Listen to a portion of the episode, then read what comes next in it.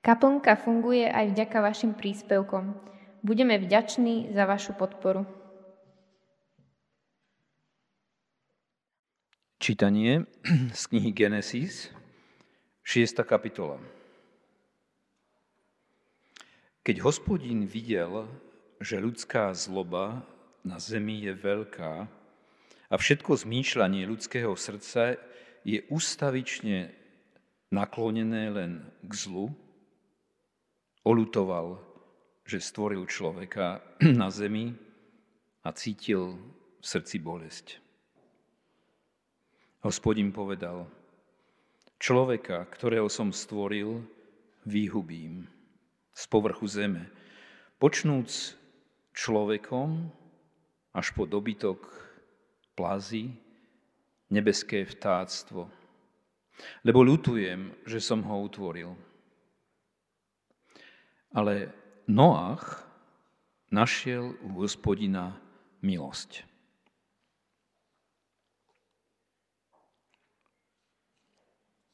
Izajáš, 54. kapitola. Pripadá mi to ako zadní Noacha, keď som prisahal, že Noachové vody už nezaplavia zem. Teraz tak prisahám, že sa nebudem na teba hnevať, ani ťa nebudem karhať. Aj keby sa vrchy pohli a kopce kolísali, moja milosť sa nepohne od teba a moja zmluva pokoja sa nezakolíše. Hovorí hospodin, ktorý sa zľutúva nad tebou.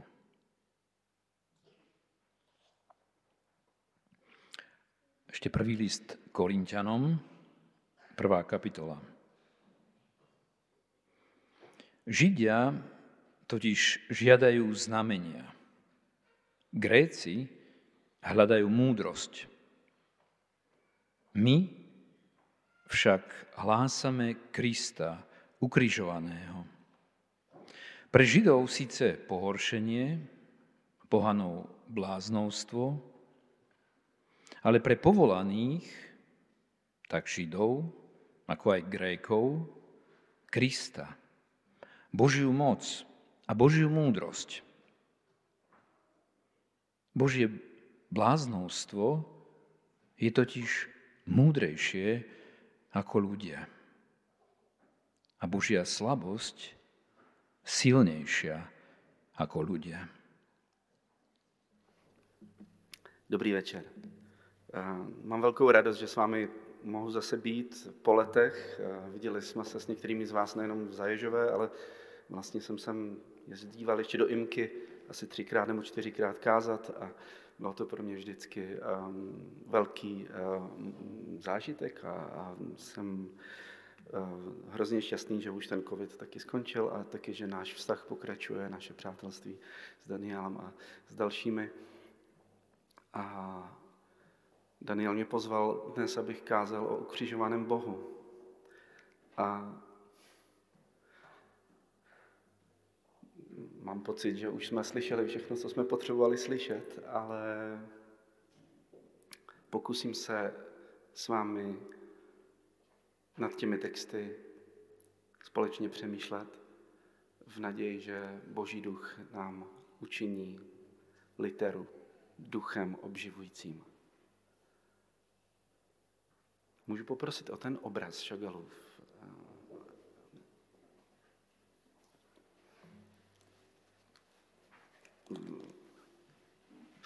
Mark Chagall, nejskvělejší výtvarník všech dob asi, eh, se narodil ve Vitěbsku v Bělorusku jako moje maminka. A byl to samozřejmě ortodoxní žid, ale namaloval řadu výjevů, které ortodoxně židovsky nevypadají. A ještě v autě jsme si povídali s Danielem, že od něj chtěli křesťané ať se vyjádří, jestli tedy je křesťan, jestli je náš. Mně to přijde tak hloupé, když někdo maluje takové obrazy, proč má ještě něco říkat.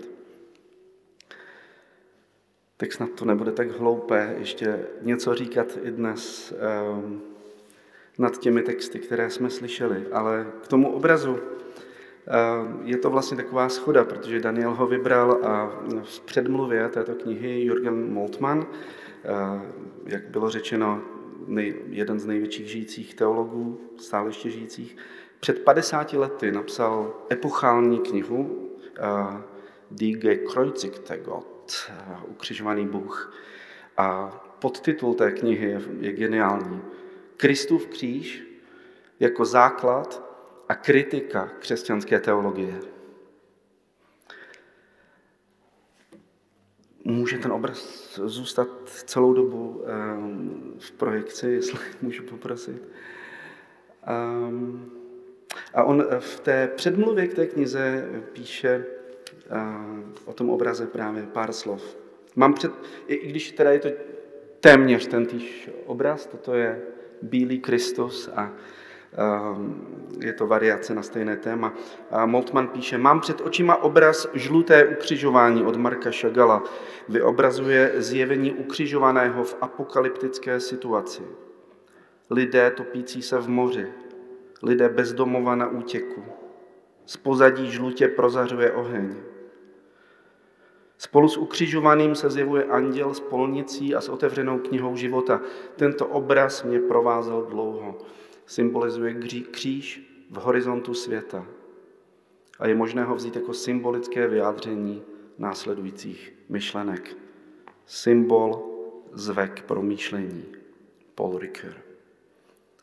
Symbol kříže zve k novému promýšlení. Kříž, co může být eh, pro nás okoukanějšího, eh, pro nás křesťany. Mnozí ho nosíme na krku, nebo mnozí lidé, kteří vůbec netuší nic o kříži, ho nosí na krku. Vidíme ho na kdejakém poli, na kdejaké cestě, na kdejaké stavbě, soše, obrazu. Slyšíme ho v kdejakém kázání. A když se něco příliš často opakuje, tak je nebezpečné, že nám to zevšední, že se nám to zbanalizuje, že se nám to vyprázdní. A proto dnes nechci začít eh, čtením textu z Golgoty, ale eh, ten první text, který jsme slyšeli, byl z knihy Genesis. A pro mě to je taková první golgotská scéna v písmu. Už v šesté kapitole Bible se zjevuje to tež, co se zjevilo na kříži. Bůh se dívá na náš svět, Bůh se dívá na vyvražděné kibuci v Izraeli, dívá se na vybombardované domy v Gaze. Bůh se dívá na děti v, v divadle v, v Mariupolu. Bůh se dívá na lidi, kteří to mají na svědomí. Bůh se dívá na nás. A čteme, že si to bere osobně.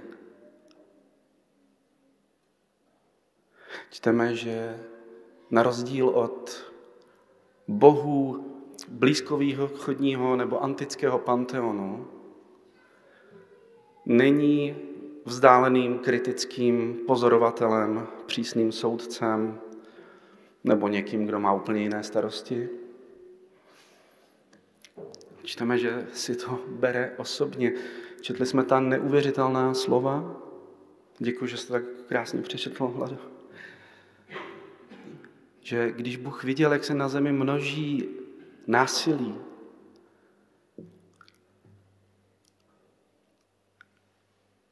tak litoval, že stvořil člověka a cítil v srdci bolest.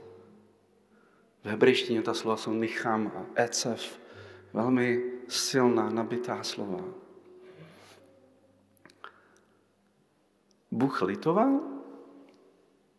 Bůh litoval, že stvořil člověka, vševědoucí, všemohoucí, všudy přítomný, vševládnoucí. Udělal chybu? Bůh může litovat něco, co udělal? Bůh může činit pokání? Ještě z něčeho takového, že stvořil člověka?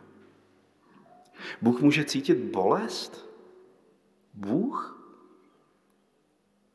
Bůh, o kterém nikdy v Bibli nečteme, že by měla hlad nebo žízeň, že by mu byla zima nebo horko, může cítit bolest. A vůbec, kdo to je ten vypravěč knihy Genesis, který nám neříká, co se stalo ve světě jenom, že byla potopa.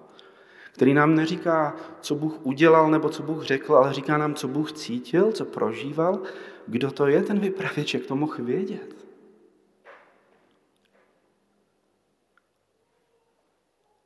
Tady, myslím, se ukazuje, že Bible je boží slovo.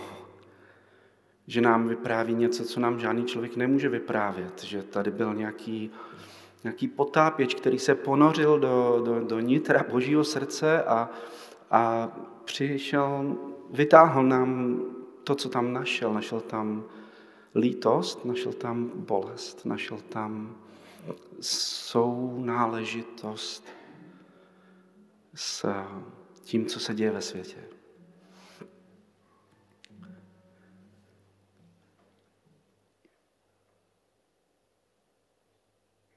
O potopě vyprávějí všechna eh, náboženství a všechny mytologické eh, příběhy ze všech kontinentů. My nevíme, proč, nebo jestli došlo k nějaké veliké katastrofě zřejmě. A Bible nám tady dává fascinující výklad té katastrofy. My bychom čekali to, co čteme u Gilgameše nebo v dalších těch mezopotámských mýtech o potopě, že prostě to byl nějaký trest Bohu. Ale v tom podání Genesis to vypadá spíš eh, jako reinterpretace toho příběhu. A skutečně tak bylo. Eh, my nepotřebujeme Bibli na to, abychom se něco dozvěděli o, o potopě. Ten hit už hrál v rádiu tisíc let, když ho židé sepsali. Eh, to bylo něco, mm, v čem žili všichni ti, eh, všechny ty národy na předním východě. Považovali se za postapokalyptickou civilizaci. A tady máme nějakou odvážnou reinterpretaci té katastrofy.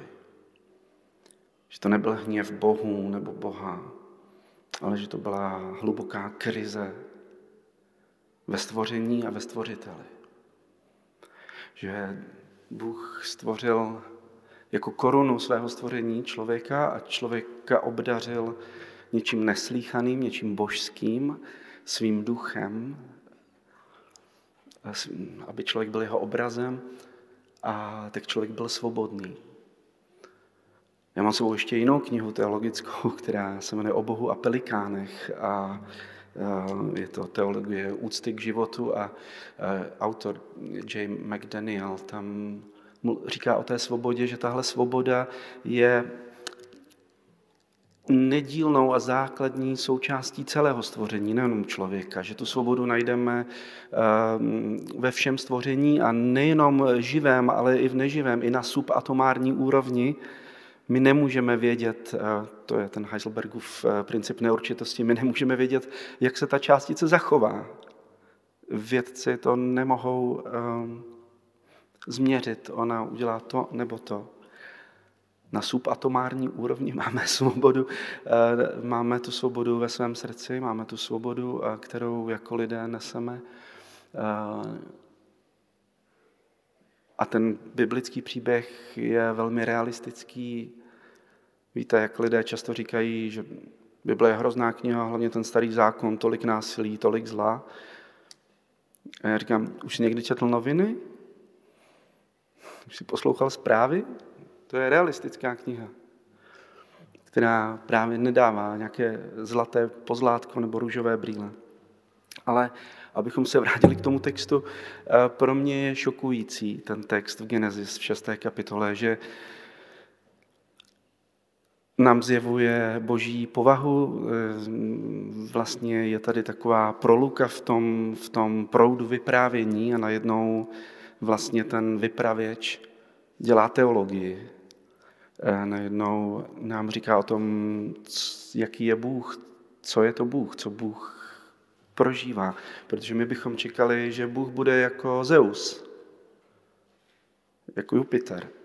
Že prostě někam hodí nějaké blesky, někde otevře nějaká stavidla a bude potopa. A to je právě celý ten problém, že když se řekne Bůh, tak už v tu chvíli máme problém, protože je to nějaký ten Theos, ten, ten Zeus, ten vševládnoucí um, ředitel autobusu, který mačká knoflíky a stahá zapáky. A takový Bůh ale potom může za potopu, takový Bůh může za holokaust, takový Bůh může za to, že něčí dítě přejelo auto, takový Bůh může za to, že v izraelských kibucech a, a palestinských městech hynou nevinné děti. Takový Bůh je ďábel a takového Boha ateisté odmítají přijmout. V bratrech Karamazovech Dostevský o tom mluví, že takovému Bohu je na místě vrátit vstupenku do tohoto světa. No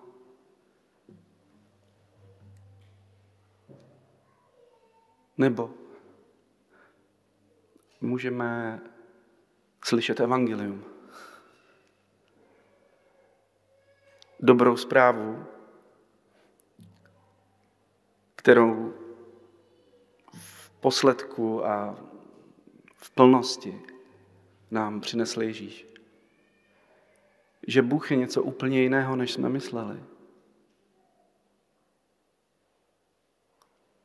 Že ty tři hlásky Bůh, nebo Boh, nebo Theos, God, God, že to je hrozně zavádějící pojem. A pak ještě máme různé biblické překlady, které třeba tradičně nám říkají, že se máme Boha bát. Bázeň před Bohem a podobně. Správnější překlad by byl zbožnost, respekt k Bohu úcta. Moltmann říká v té své knize, že to, co se stalo na kříži, nebyla výjimka v božích dějinách, v božím příběhu. Že kříž zjevuje, jaký Bůh je, jaký Bůh byl celou dobu, jaký vždycky bude. A poštol Pavel říká, že to je skandál, že to je skandalon, pohoršení a bláznovství. Tohle nemůže být Bůh.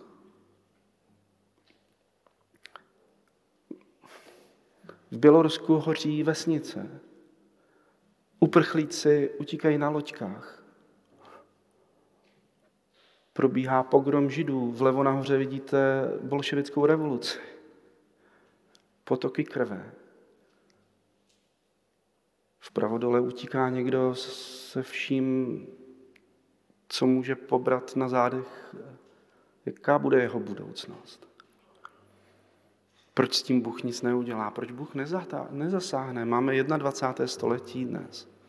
Můžeme říct, že jsme na tom líp než v Šagalově době před stolety nebo v 13. století. Ano, v mnoha věcech jsme. Ale na druhou stranu zažíváme něco, co jsme my sami nečekali, že zažijeme. Nečekali jsme, že se vrátí dějiny. A určitě nikdo z nás nechce, aby dějiny prošly naším obyvákem. A děje se to. Dobrá zpráva, já tomu věřím jako bývalý ateista, jako člověk, který byl vychován v komunistické zemi, v komunistické škole a komunistické rodině. Moji rodiče byli vyhození ze strany, ale věřili ve svatou trojici Marxe, Engelse a Lenina, přesto, že byli pro následování a vyslýchání. Táta pracoval jako sociolog v kotelně. Tak stejně neslyšeli nikdy žádné jiné evangelium, než to Marxovo o bezstřídní společnosti, o tom, že jednoho dne přestane vykořišťování člověka člověkem, ale nepřestalo. Ani v tom komunismu to vůbec nepřestalo, naopak to bylo v tolika mnoha ohledech horší. Máme my nějakou lepší zprávu? Když říkáme, že kážeme evangelium, nebo někdy dokonce říkáme to slovo, které já osobně nesnáším, že evangelizujeme, Někde na rohu jsme někoho evangelizovali a už jsme ho skoro zevangelizovali, ale ještě nebyl úplně doevangelizovaný. No. Jak když jsem překládal tu, tu Bibli 21 s kolegy, tak jsem studoval to slovo evangelizovat nebo zvěstovat. Evangelion je dobrá zpráva. Že? A našel jsem nějaký dva zdroje to, toho slova. Jedno, jedno bylo, že když zemřel starý král nebo byl nějaký převrat, prostě starý panovník, jeho režim skončil, tak vyšly spravodajové, mohli to být trubači nebo prostě um, poslové dobrých zpráv a všude po celém tom mocnářství vyhlašovali, že je tu nový režim. Že skončila stará doba, začala nová, že skončil starý vládce, začal nový vládce. A, a to, to byla evangelizace, to bylo vyhlašování evangelia, to byli, to byli evangelisté té doby. To je docela zajímavé s ohledem na Ježíšovo zvěstování nového království, nového režimu. A, a ten druhý eh, význam je ještě mnohem, mnohem zemitější. Eh, to je prostě jakákoliv dobrá zpráva. Když eh, jsem to studoval v těch, těch slovnicích a zdrojích v běžné řečtině, tak to bylo třeba použito, že někdo přišel do vesnice a zvěstoval, že na trhu zlevnili slanečky. To je evangelium. A jaká je reakce na evangelium? Wow, opravdu? Běžíme tam. To je dobrá zpráva. Zlevnili slanečky. A tak si říkám, když my, eh, křesťané, v roce 2023 říkáme, že věříme evangeliu, nebo že zvěstujeme evangelium, určitě je to tak. Jakou máme dobrou zprávu? Protože to je ve skutečnosti, myslím, že to je publikum nebo ten adresát, který rozhoduje o tom, jestli to, co jsme řekli, byla dobrá zpráva nebo ne. Že evangelium je dobrá zpráva, ne dobrá myšlenka. Je to dobrá zpráva, ne dobrá rada. Většina z nás chodí k doktorovi někdy, ne? A, a někdy jdeme k doktorovi s nějakým strachem, s nějakou obavou, s nějakým problémem. A je to velký rozdíl, když nám ten doktor dá dobrou radu nebo dobrou zprávu. Mám pro vás dobrou radu. Nebo když řekne ten doktor, pane Flek, mám pro vás dobrou zprávu. Uh, to je rozdíl, že? A jakou sakra, pardon, máme my zprávu, po které lidé řeknou, wow, díky, to je fakt skvělá zpráva. To se mi ulevilo, děkuji. Zlevnili slanečky, hned tam poběžím.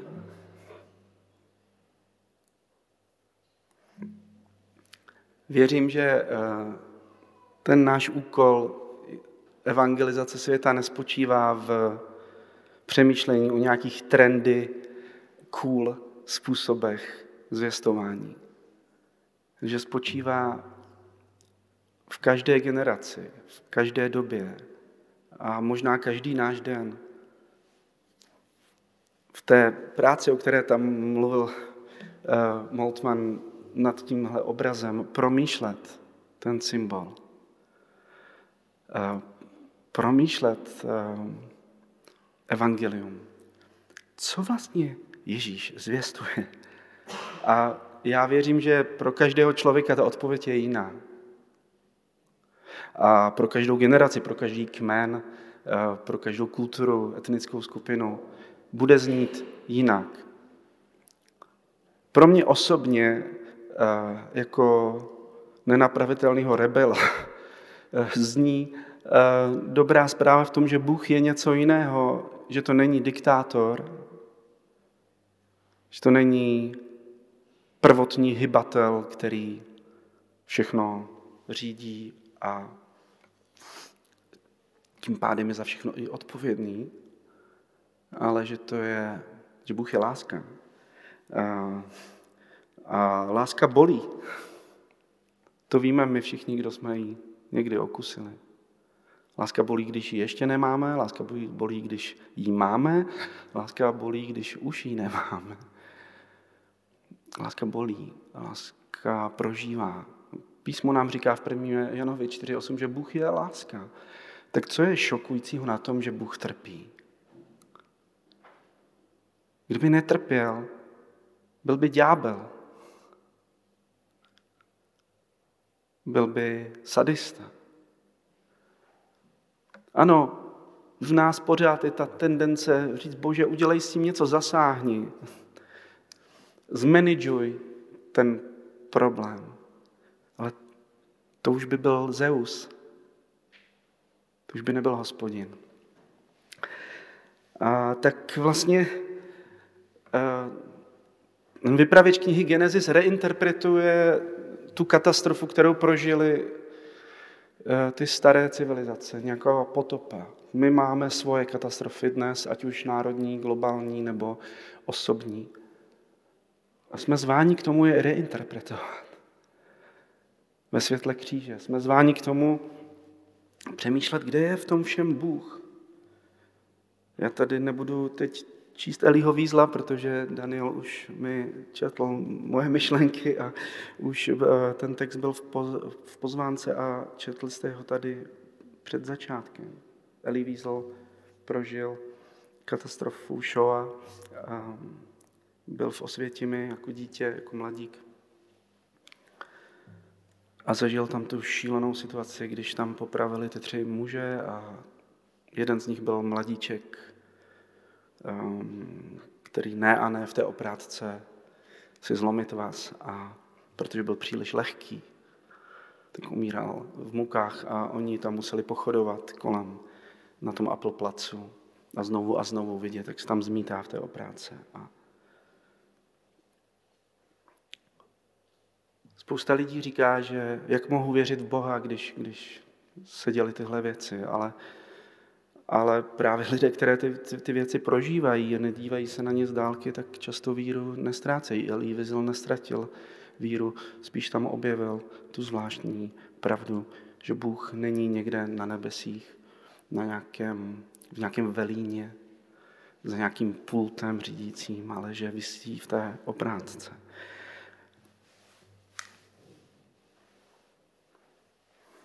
Je to jenom jiný popravčí nástroj, než jak jsme zvyklí ho vidět na kříži. Evangelium pro mě je, že Bůh je něco jiného, než jsme mysleli.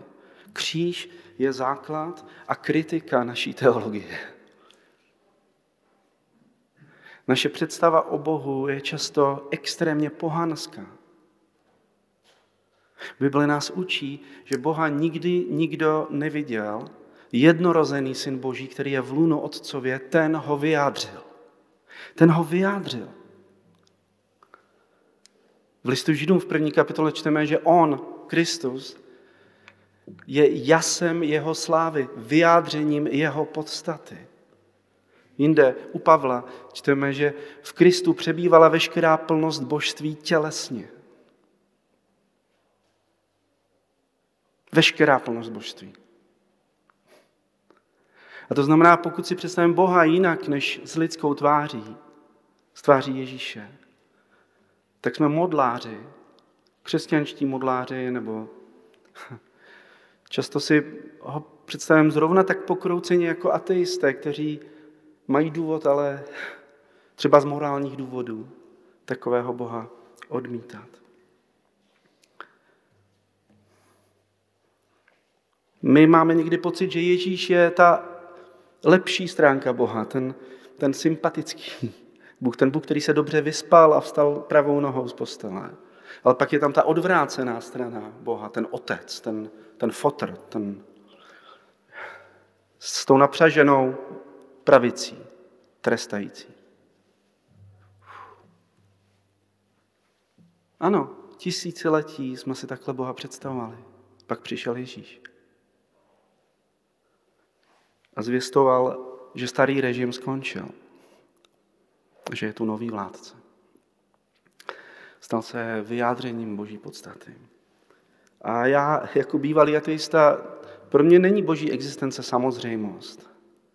Já vím, že Bůh mě miluje, ale jestli Bůh je, to je pořád pro mě nesamozřejmé. A já nejsem ochoten věřit v žádného jiného Boha, v žádnou jinou verzi Boha, než Boha s Ježíšovou tváří. Jakýkoliv jiný Bůh je pro mě nepřijatelný, nesmyslný, ďábelský. Na kříži se ukazuje boží bláznoství, boží slabost. Daniel to v té modlitbě schrnul do jednoho slova láska, protože láska je bláznoství, láska je slabost. Láska je vydanost. Láska je brát si druhého osobně, stotožnit se s druhým. Bůh je láska.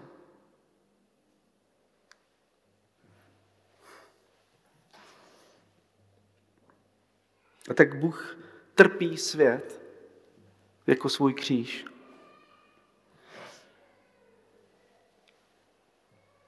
Ten vypravěč Genesis vypráví ten tisíc let starý příběh už v té době, ale zarámuje ho teologickým rámcem, kdy na začátku v té šesté kapitole říká to, co jsme slyšeli, že, že Bůh trpěl, že Bůh si vyčítal, že Bůh litoval, Bůh si to bral na sebe.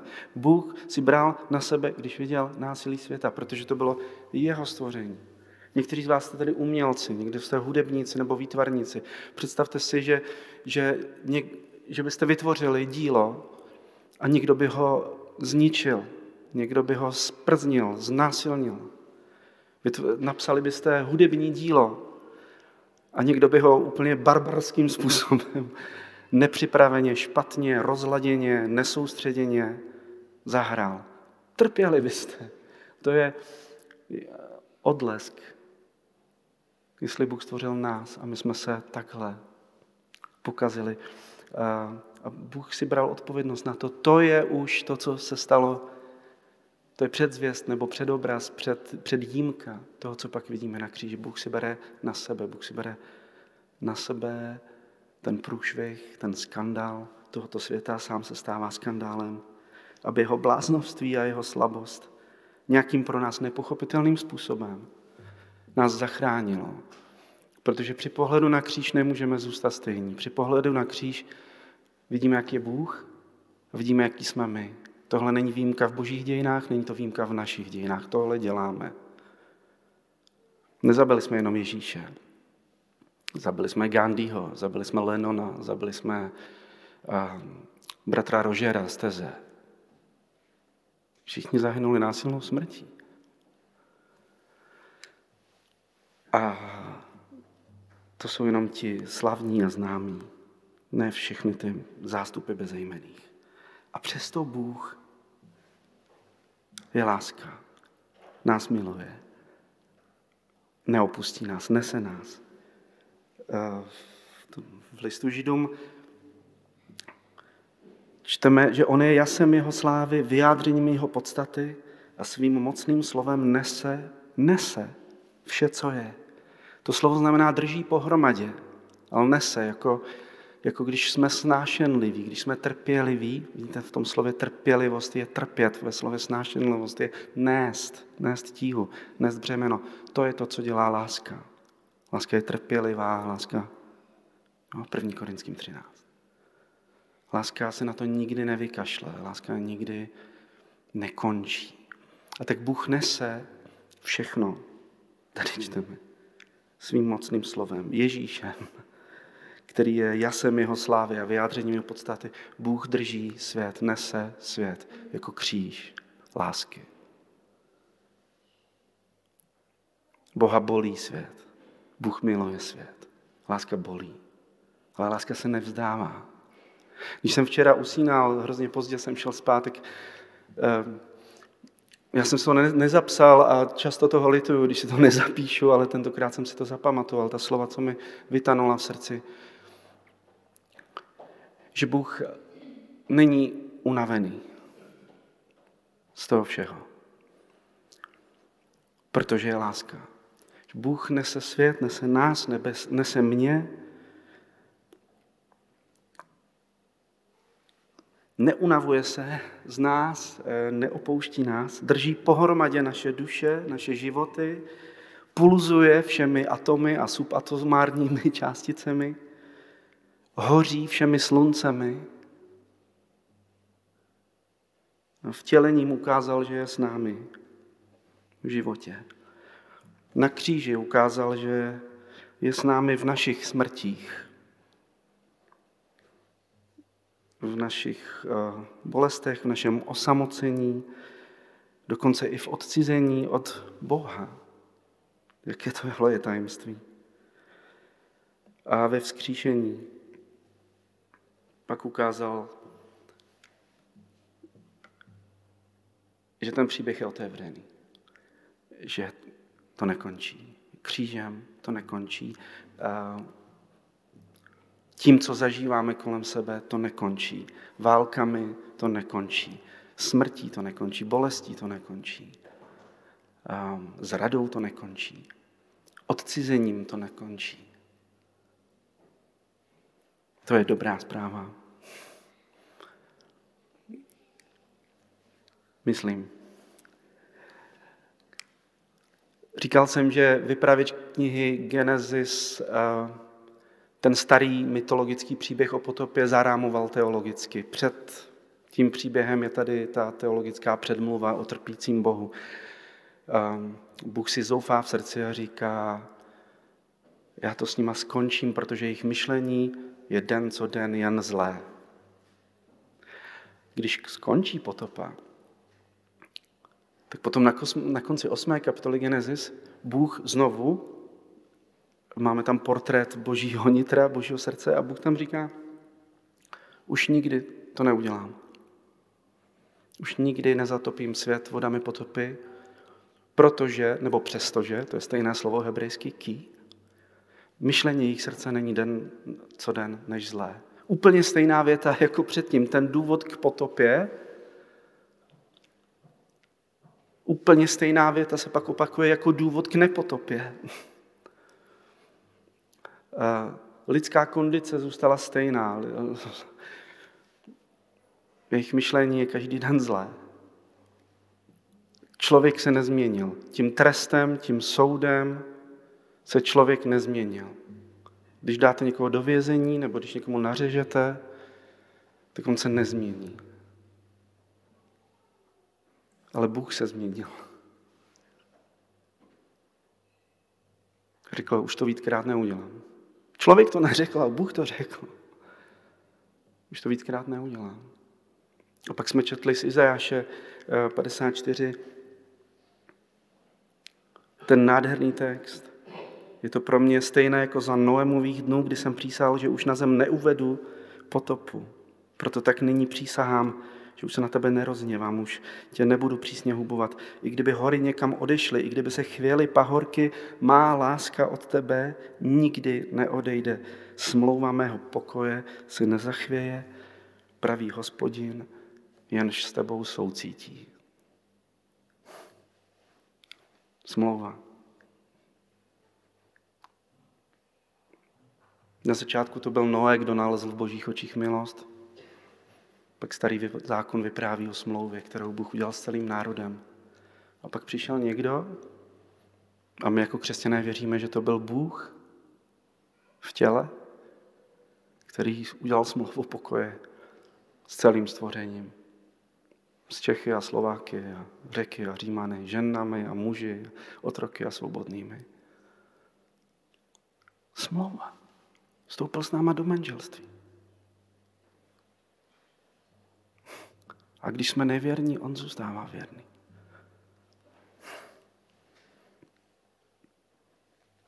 A tak on může být zablázna. Ale nikdy nás nenechá. Může vypadat jako slabý, ale nikdy nás neopustí. Může vypadat, že ve světě Bůh nezasahuje, ale přesto se svět proměňuje od srdce k srdci. Ježíšová revoluce nový režim se šíří jako nákaza po celém světě. A to, že církev vypadá, jak vypadá, bezmocně a neschopně. Mě to netrápí moc.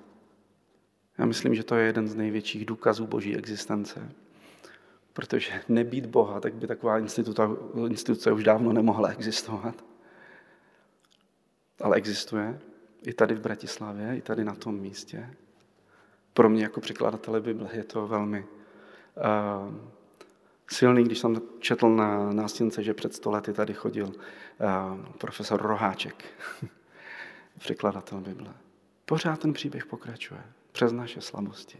Boží slabost i, i slabost naše, slabost církve. Je pořád to nejúspěšnější, co tahle planeta zažila. Tohle hnutí je největší hnutí, který kdy v dějinách bylo. A tak máme důvod k naději.